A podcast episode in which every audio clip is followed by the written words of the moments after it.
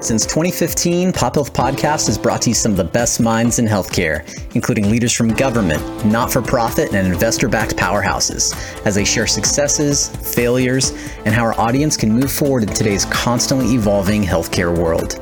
Thank you for joining us for today's episode presented by twenty-four hour Home Care.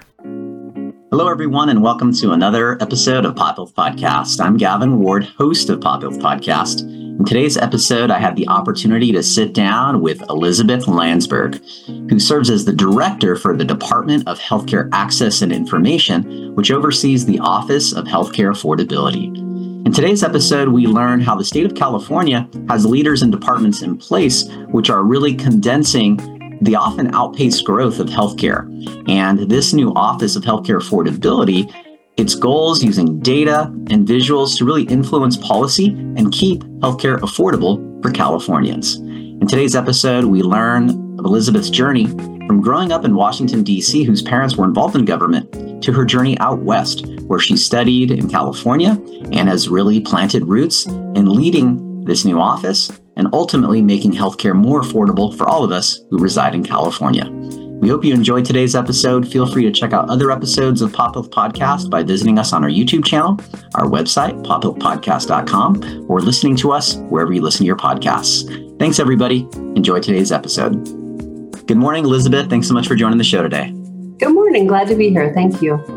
You're welcome. Thank you. All right. So before we get into kind of the work you're doing here in California, we like to get to know our guests a little bit, Elizabeth. So can you share something with us, maybe outside of the workplace, uh, maybe fun fact, hobby, something like that?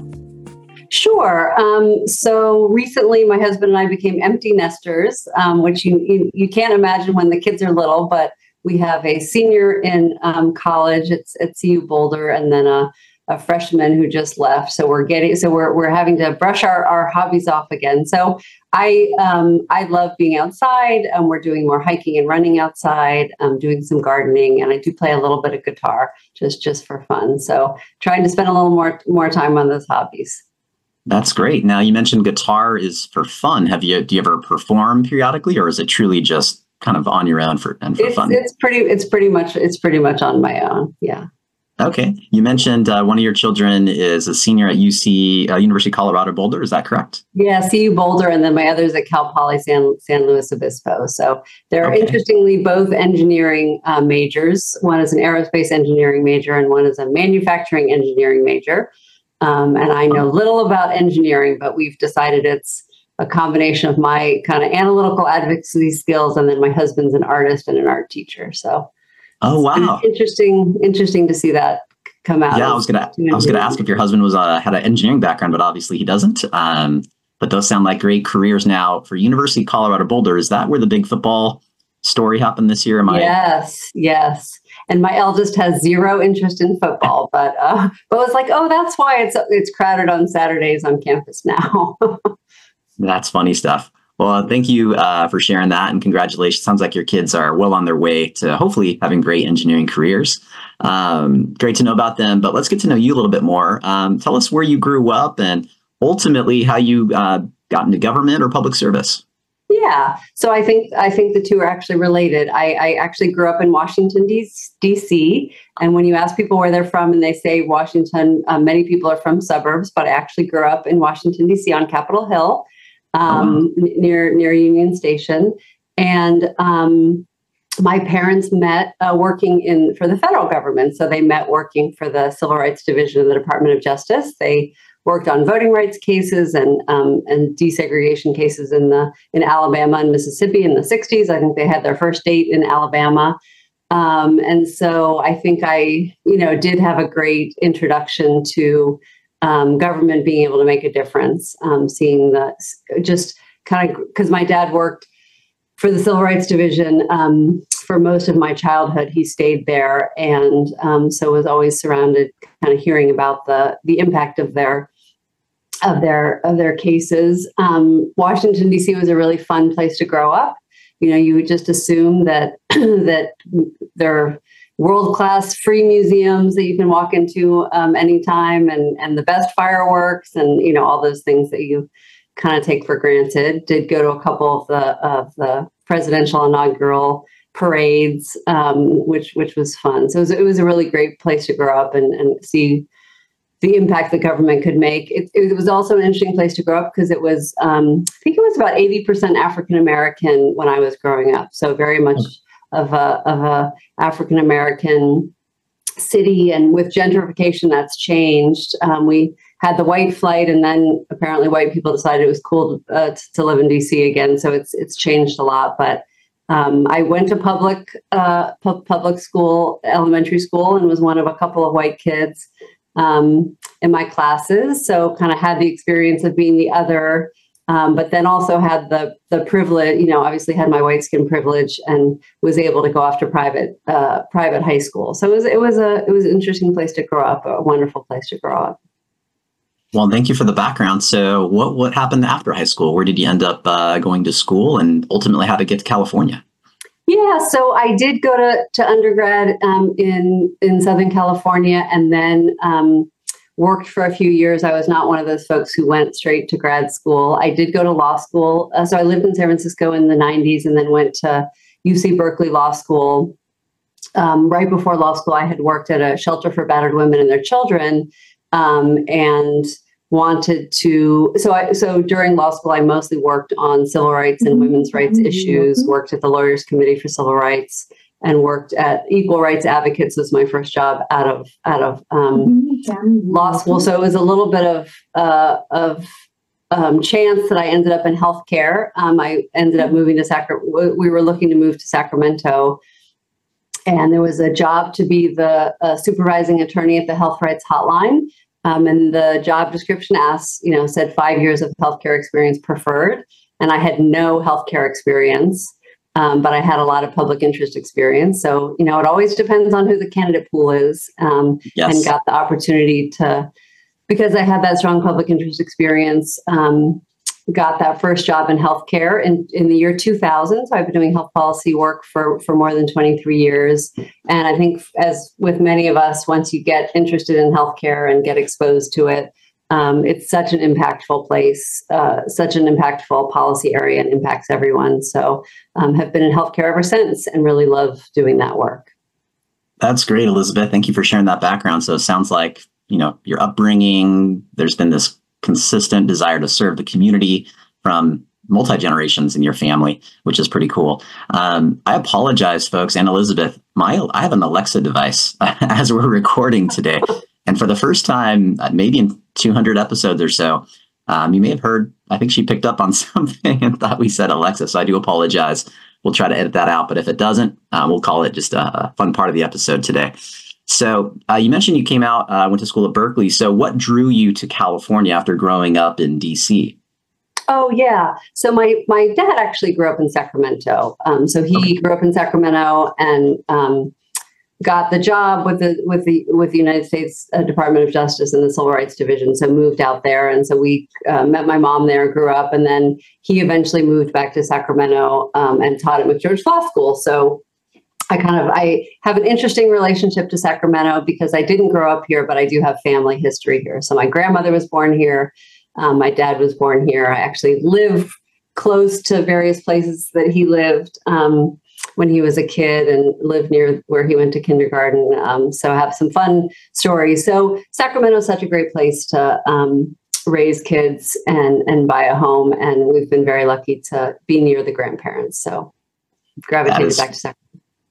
That is fantastic. I know what you mean about the uh, the grandparents uh, being close by. Hopefully that meant um, you had uh, some date nights or something like that every yeah, once in a while. Yeah, had some great help. Yeah. That is fantastic. So how did you end up in your role today, Elizabeth?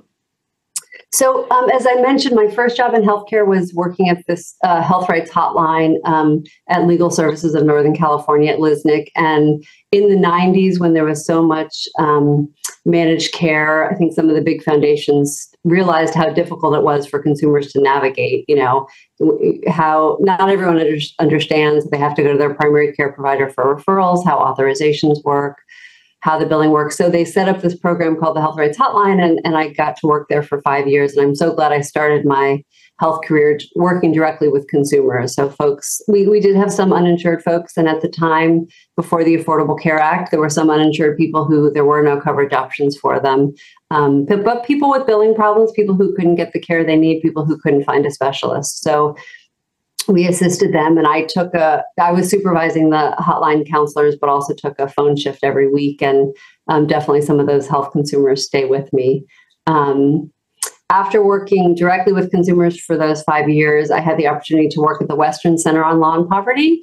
And they are a wonderful um, nonprofit uh, serving the needs of low-income Californians and advocating Um, around healthcare, uh, public benefits, and housing. So I was a registered lobbyist um, representing huh? the needs of low-income, uh, poor Californians. So did a lot, lot of work on Medi-Cal.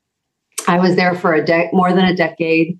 Uh, was the director of, of uh, our advocacy program there, and um, got to work on the implementation of the Affordable Care Act in California, and helped um, work on and write the Medi-Cal expansion bills, which was just um, an amazing experience to get to do that. So I was worked in the legislature, but I also um, did a lot of administrative advocacy. So did a lot of work with, uh, on, because of working with the Medi-Cal program, with the Department of Health Care Services, um, with the Department of Managed Healthcare, with Covered California. I was at every Covered California board meeting as an advocate before, even before it was called Covered California. So uh, weighed in a lot with state agencies, um, and eventually thought, you know, I'm I'm kind of the out, the external um, advocate uh, urging state government what to do. I should try coming on the inside and doing it myself. So my first state job was with the Department of Managed Healthcare, which regulates health plans, and I oversaw their help center as a, as a deputy director. So consumers who get uh, care denied from their health plan can file a Um, file for an appeal. Um, so we helped consumers with complaints as well as providers who might not have been getting paid timely. Um, so that was a great experience. Did that for four plus years, and then had this opportunity um, to be the director of what was, when I was um, appointed uh, three years ago, um, we were OSHPAD, the Office of Statewide Health Planning and Development. Um, and I came on, and OSHPAD had um, a great portfolio of programs we were working on, um, but there was this proposal to add this new Office of Healthcare Affordability um, because of the rising healthcare costs, and I know we'll talk more about that. So we went through this recast. Uh, we graduated as as our portfolio was growing. We we got to graduate from an office to a department and come up with this um, great name of of H C A I, Department of Health Care Access and Information. That is great. So great background. Um, so tell us, uh, and this is where I'm a little bit confused, so forgive me. So we have H C A I, the Department of Healthcare Access and Information, but then we also have the Office of Healthcare Affordability. So is the office under H C A I? Yes, yes. So H C A I, H C A I is the department. So um, H C A I is the Department of Healthcare Access and Information. We have five different program areas that we work on, and affordability um, is one key area. But I'd love to talk a little bit about H C A I's other areas before we, we dive into the Office of Healthcare Affordability. Please do. Yeah. So H C A I, again, has five main areas. Um, on the facility side, we are the building department for hospitals and skilled nursing facilities. So we set the building standards for hospitals, including the seismic safety standards. And we've been doing that for, for fifty years. Um, on the financing side, we provide loan insurance um, and, and facilitate access to funding for nonprofit health facilities under our okay. Cal Mortgage program. But most recently, we actually, our finance team stood up the distressed hospital loan program after Madera closed its doors almost uh, um, in at the end of December of twenty twenty-two, and the legislature allocated funds for distressed hospitals. Our finance team stood that up. On the workforce side, we um, know that California doesn't have the workforce that it needs. We have a lot of workforce programs that we have for decades, helping train doctors, nurses, but now we're expanding to community health workers, um, a lot on the behavioral health care side. So working to diversify California's health workforce, and also make sure we have primary care and behavioral health providers in rural areas in particular. So we focus on medically underserved areas. Um, our fourth area is data. So we have, again, for, for decades, um, managed and analyzed different data sets, including patient data, sets uh, hospital financial uh, data, skilled nursing facility, uh, the same. We um, recently launched California's all-payer claims database, um, the H P D, the Healthcare Payments Data Program. Um, and so we we have a lot of great visualization. So if you're a data geek, if you're a health data geek like I am, we really hope you'll go to our website and, and check out our our, our many uh, data sets. And I and then the the healthcare for Office of Healthcare Affordability, or O C A, um, that affordability office got added um, in the uh, budget in July of, of twenty twenty-two. So well, I know we'll be focusing on the Office of Healthcare Affordability this year. We think there are some really great synergies um, with the data sets um, and also with the workforce programs. Um, the other two things I'll just mention briefly uh, under our, our, our affordability portfolio is that we, if you've heard the governor talk about the fact that the state of California is manufacturing um, biosimilar insulin products, and uh, generic insulin, to try to disrupt the very Um, broken insulin market um, and, and, and offer insulin at a transparent, affordable price. H C A I is actually overseeing that work. So the CalRx program is under us. And then last but not least, we're standing up a hospital fair billing program. So um, January of twenty twenty-four, folks can now uh, file for a complaint um, if they feel they've been wrongly billed by their hospital. So lots of work. So the Office of Healthcare Affordability is within our H C A I department and, and all that other work that we are doing. Wow, that is great. That is uh, quite a bit that that your group does. So quite quick question on the um, the hospital um, complaint opportunity starting next year. Is that for any type of hospital? Not is it not-for-profit hospitals, for pro- all the above? Yeah, all hospitals. So there, in two thousand six, California passed a Hospital Fair Pricing Act that puts limits on what hospitals can charge uninsured and underinsured patients. So back in the day, you know, uninsured patients were the only people who were being charged the sticker price. Yeah. Um, you know, you're in, you and I have insurance. Our insurance company negotiates what we're charged at a hospital. Uninsured folks were getting charged the sticker price. So this caps what underinsured or uninsured folks could be charged at the Medicare or Medi-Cal rate. Okay. Um, and then also put some limits on what kind, you know, when can you be sent to collections. Um, so every hospital has to have a charity care policy and a discount policy and has to abide by those policies. And we have a team that will be um, making sure that the hospitals do that. That is fantastic. I, uh, I have a personal experience with uh, some interesting billing, um, so it's nice nice to see that there's movement um, there. Um, so that'll be too January first. Too many people have had that experience, so we we um, you know need to, uh, and and it's overwhelming for for a consumer who gets a high bill and just thinks that that you know that that's okay and that they should start paying it. And we're certainly hearing a lot about that at the Office of Healthcare Affordability. That's great. So folks, we're recording this right before the the flip from twenty twenty-three to twenty twenty-four.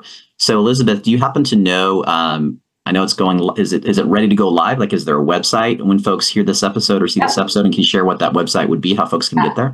Absolutely. Our website is h c a i dot c a dot gov. So h c a i dot c a dot gov. And we are highlighting both our Office of Healthcare Affordability and our and our hospital fair billing program. So listeners, please go to our website if you think you got a hospital bill that was higher than you should have, um, and file a complaint online with us or um, by mail if you need to. We're here to help. That's great. Yeah. So one of my questions that I, I was thinking of asking you today was the reception to your uh, newer Office of Healthcare Affordability. And before answering, I do want to acknowledge there's, there's kind of two groups, I, I would think. There's the public who receives the services, but then there's also the hospital leadership who need to be reimbursed fairly. So I'm guessing re- receptivity, since the majority of the population are folks like me, we're probably excited about it, but maybe there's folks who aren't so excited. I'm curious, like in general, what's the receptivity to the Office of Healthcare Affordability? So the Office of Healthcare Affordability deals with healthcare costs and affordability very broadly, right? So it's beyond hospital costs, but also gotcha. pharmaceutical costs and all, and all costs. So, um, You know, I think it's really interesting to look at the at the history of O C A and how it came to be. So it actually is the product of a little bit of a strange bedfellows um, uh, coalition. So, you know, there have previous, I think, first and foremost is why do we need to address affordability? We we rarely need to convince people about that because most folks um, have seen their premiums go up year after year, their deductibles and their copays go up so extensively. Um, so we um, overall healthcare expend uh, overall healthcare spending in California has just been increasing um, at such a rapid clip. Um, it was up nearly thirty percent between twenty fifteen and twenty twenty, reaching more than ten thousand dollars per person um, and four hundred billion dollars in the state. So we've we've really seen. So, so I graduated from college in nineteen ninety-one. At that time, per capita healthcare spending in California was twenty-seven hundred dollars a person. Um, and then uh, thirty years later in twenty twenty, it was more than ten thousand dollars, um, ten thousand three hundred dollars in twenty twenty. So we've seen healthcare costs go up um, almost five percent a year um, as a, you know, on average, whereas, and it's really doubled inflation and family wages. So anyway, just, just to give a little bit of background, why healthcare affordability is a huge problem. It's been eating up um, people's wage increases. We have a lot of labor unions that are supportive of the office because when they go to the negotiating table, when premiums are, are skyrocketing, uh, are increasing at such a, a high rate, it's very difficult to, to negotiate higher wages for folks. Um, so we we have really broad consensus that that affordability is a problem. Um, there was a bill uh, to that would have um, allowed for uh, uh, for the government to actually set healthcare rates. Uh, people didn't like that, didn't want to have caps on rates. So then a coalition came together and said, "Well, we have to do something about affordability. If we're yeah. not going to set healthcare rates, what are we? What can we do?" So the Office of Healthcare Affordability doesn't make the laws, but you collect data, and then what you, is it like? Is it, are the lawmakers coming to you to hear what's happening and then creating the laws, or how does how does what your group does influence what happens, I guess? So um, there's three uh, main components of the Office of Healthcare Affordability. So one of them absolutely is around data and transparency. Um, so I'll just I'll just go through each, each of those. So um, we don't we, we have some data. So the data that I just cited is kind of our best guesses. It's th- there is some data about healthcare costs, but it's not as comprehensive as it needs to be. Okay. So one thing the, the one key component of the Office of Healthcare Affordability is going to Um, be to uh, collect what we're calling total healthcare expenditure data and have mm-hmm. comprehensive total healthcare expenditure data for the first time. And so, yes, we do think that'll be an important um, data point for policymakers. Related to that, to that data transparency and collecting that data will be that we have a new healthcare affordability board, and they will be setting a spending growth target in California for the first time. So that spending growth target is um, a rate of growth uh, beyond which uh, healthcare costs shouldn't uh, increase. So for and and um, we have a preliminary staff proposal of a three percent spending growth target. It's up to the board to adopt that. Most okay. states who have adopted spending growth targets have set them somewhere, you know, in the in the low in the three percent to low threes. Uh, Oregon, I think, is three point four, going down to three percent. So transparency, data, and a spending growth target is one piece, a key piece.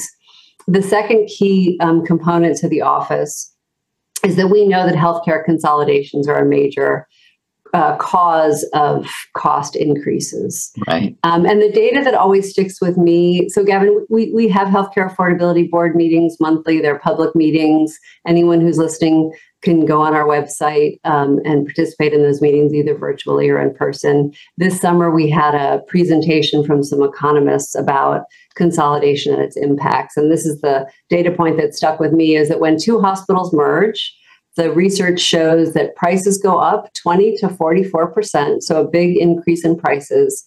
Quality stays the same or goes down. So, um, you know, often with mergers and acquisitions, there's claims that we're going to, you know, improve quality, we're going to bring costs down, and that just hasn't been the experience. It increases those entities' bargaining power, um, and it hasn't led to, to increased costs. So all of that to say that as this um, is airing in January of twenty twenty-four. We have new authority uh, that any uh, merger or acquisition of healthcare entities in California, um, there are lots of different thresholds, but it's a, a twenty-five million or more. Um, uh, they have to file a notice with our office. So we'll have new okay. transparency. Um, If there's a trend, a proposed transaction that we have a concern will impact negatively on affordability or patient access, we can do a full cost and market impact review, and we can refer um, cases of concern to the Attorney General.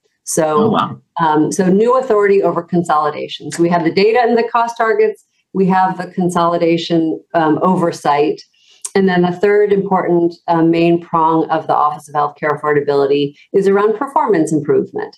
This is not about, uh, we, we don't want to race to the bottom um, to just bring healthcare costs down. We think and, and research shows that there are ways to actually improve care and bring costs down. So on the performance measurement side, we are going to um, set, the board will be setting benchmarks for spending on primary care and behavioral health.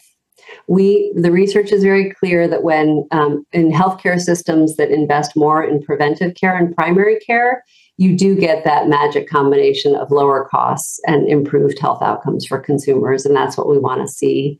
Um, we also want to change the way healthcare is paid for. Um, when anytime you have a fee-for-service system where Uh, a provider gets paid for every service that they do instead of for the outcome, there's an incentive to do more services. So we're working on alternative payment models to have more of a value-based approach to payment. Um, we'll also be measuring um, some equity and quality measures alongside cost. So this is really about trying to improve um, healthcare at the same time we control costs. That is, uh, you guys are have a lot going on. We so. Do. The, the office, uh, my recollection, and folks, um, I had the opportunity to hear Elizabeth speak at the uh, California Association of Health Plans annual conference, and uh, that's where I met. Uh, we met briefly afterwards. Um, this was back in October of twenty twenty-three. So my understanding is the office officially opened in January of twenty twenty-two. Do I have that right? July, July of twenty twenty-two. Yeah. Sorry about that. July of twenty twenty-two. So it's been almost a year and a half. Are there, you've talked about kind of what you all are working on. Have there been any, have there been any additional um, like changes or wins or challenges that you haven't mentioned in the last year and a half? Yeah. So again, we were created in the budget. So we um, officially went live July of twenty twenty-two, but of course it takes time to bring on the, the staff. So um, we've been hiring staff and have made significant progress um, in each of the three main strategies I described. Um, So we've been working toward data decisions on measuring that total healthcare expenditures um, and gathering information to guide the board's work um, to set the targets on healthcare spending um, growth. So uh, again, that spending growth target establishes a maximum limit on acceptable rate of spending growth huh. um, for healthcare entities. That that first step is data and transparency. So over the last you know year plus, we've been um, Uh, figuring out how to do that data collection on total healthcare expenditures. Um, and we uh, have put out proposed regulations about how to collect that data. And again, we have proposed the first spending growth target. So that's a very important milestone that we've just reached. The, uh, the Healthcare Affordability Board just started meeting in March of twenty twenty-three. So okay. we had to hire our staff. Um, the board um, is appointed by the governor, the Senate pro tem, and the Assembly Speaker. So we have a wonderful, engaged, uh, very, very knowledgeable uh, Healthcare Affordability Board that will be s- setting those spending growth targets. So uh, the board started meeting um, in March of twenty twenty-three. We meet mostly monthly. Um, people who are regulated entities under the office can't serve on the board. So, okay. you know, a hospital executive, um, a health plan, someone who works for a health plan can't be on the board. So in order to make sure we're hearing all of those voices, we also have an advisory committee. So the board appointed an advisory oh. committee, and that advisory committee started meeting in the summer of twenty twenty-three. So we have a twenty-seven member advisory committee that includes um, uh, consumer advocates, members of unions, um, purchasers um, who are who are buying the health coverage, health plans, hospitals, doctors, um, and, and frontline healthcare workers. So we've hired our staff, we've set up our board, we've set up our advisory committee, and, and we really have made significant progress toward all of our streams. Um, our cost of market impact review regulations um, and process ha- are going live in January of twenty twenty-four. Okay. And then on the performance measure side, we have um, started to define primary care uh, so that we can set those primary care benchmarks in the summer of twenty twenty-four. And also we have started to work on those alternative payment models to move more toward value-based purchasing. So really, um, I'm very proud of the, the team's work in all of our all of our work streams.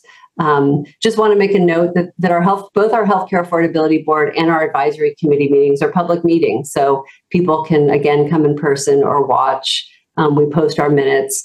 Stakeholder engagement is very important in this process. And I think, you know, There's a, there's some uncertainty. It's, uh, change is hard, and um, we we know that something has to change with our healthcare system to make it more affordable and accessible for consumers. And we need to really um, work alongside our stakeholders every step of the way. Awesome. Well, we appreciate that. And um, can you just say your website one more time for us? Yeah, our website is h c a i dot c a dot gov. So that's h c a i dot c a dot gov. Um, and again, there's a affordability link. You can go to the affordability link. There's information about our, our board, our regulations, um, our advisory committee. Um, we also have some technical work groups weighing in. So we're, we're having a lot of engagement um, with consumer advocates, with industry representatives, a lot of uh, coordination with our sibling departments also. That's great. So you've talked a lot about what you've done so far, what's happening. I usually like to end each episode with the things that the guests are looking forward to in twenty twenty-four. You kind of touched on a lot of things that will be happening next year. Is there anything else that you're looking forward to uh, here in the new year? Yeah, I mean, I'm I really am excited about each of the three main work streams that we're working on, because I think um, it's important to have all three to work in concert to to drive toward the high value system um, that Californians um, need and deserve. Um, so a key step is, is the greater transparency. So the office will be publishing um, an annual report on the spending growth targets and, and on health spending trends. We'll also be including kind of some best practices and some models for how um, so some recommendations to slow cost growth and improve the quality and equity. So excited for that first um, annual report. Um, the in twenty twenty-four, the Healthcare Affordability Board is going to set that first cost growth target. So by June at the latest, but they may do it as early as as um, as March or, or April. We're proposing a five-year target. We think um, it's important to have for, for the market to to know what's coming um, in subsequent uh, years. So that first target is a statewide target. And in okay. subsequent years, the board has the authority to set um, different targets for different sectors. So they could decide this geographic area spending's gotten particularly out of whack. We're going to have a more aggressive uh, target, for example, or it could be by sectors of the market, you know, hospitals or health plans or medical groups. So th- that's really foundational work. Um, I'm also really excited about our efforts to improve our healthcare system with the A P Ms and the primary care spend. Um, again, I think it makes intuitive sense to people. If if you if you invest in primary care and preventive care, we're going to increase outcomes. Um, but you know what what I really most hope for, um, and what animates uh, my work is making a difference for consumers, yep. um, for families struggling to make ends meet, um, for seniors who go without needed medications because of the cost. So that's why we're here doing this work, um, is because we've heard so many of those stories. And because our healthcare board, um, our, our affordability board is a public meeting, we've had, at every meeting, we've had consumers come tell their stories. Um, we've had, you know, folks who, who work in hotels, uh, cleaning hotels who, Um, who have thousands of dollars in, in hospital bills, um, even though they had insurance. Um, at our latest meeting, we heard from a from a mother in her forties who was diagnosed with M S. So she went from a healthy person to one needing needing a wheelchair, a power wheelchair. And you know, she spoke. She was crying as she spoke to us about the about about the cost and the impact it was having on her and her family. And so, you know, those are the stories of um, that, that really motivate our work. And so we uh, the spending growth targets are not a perfect solution. None of this is. It took us decades to get to the healthcare system where we are. We're not going to be able to turn this around um, overnight, but we do know that something has to change, and we do believe that the strategies that the office has um, are, are the right place to start. So those are, we're, we're here because of those consumers um, and their challenges. Um, so what most excites me is trying to make a difference for them. That's great. I have a, I have a mom who's a senior and retired, and uh, she'll love to hear a lot a lot of what you just said, because uh, care is definitely expensive for her. Well, Elizabeth, yeah. You've been a wealth of information. Um, um, so again, folks, check out the website, H C A I. I learned that's the correct pronunciation, H C A I dot C A dot gov. Elizabeth also shared about a ton of data and visualizations um, at the conference back in October. There were a lot of great graphs. So uh, keep an eye on the website uh, for different reports in the future that she mentioned. Um, Elizabeth, really appreciate you taking the time today. Thank you so much. Great to be here. Thanks everyone for tuning in to another episode of Pop Health Podcast. We hope you've enjoyed today's episode, and if you have and want to check out other episodes, visit us at pop health podcast dot com, iTunes or Apple Music, Spotify, Stitcher, and now YouTube as well. Take care.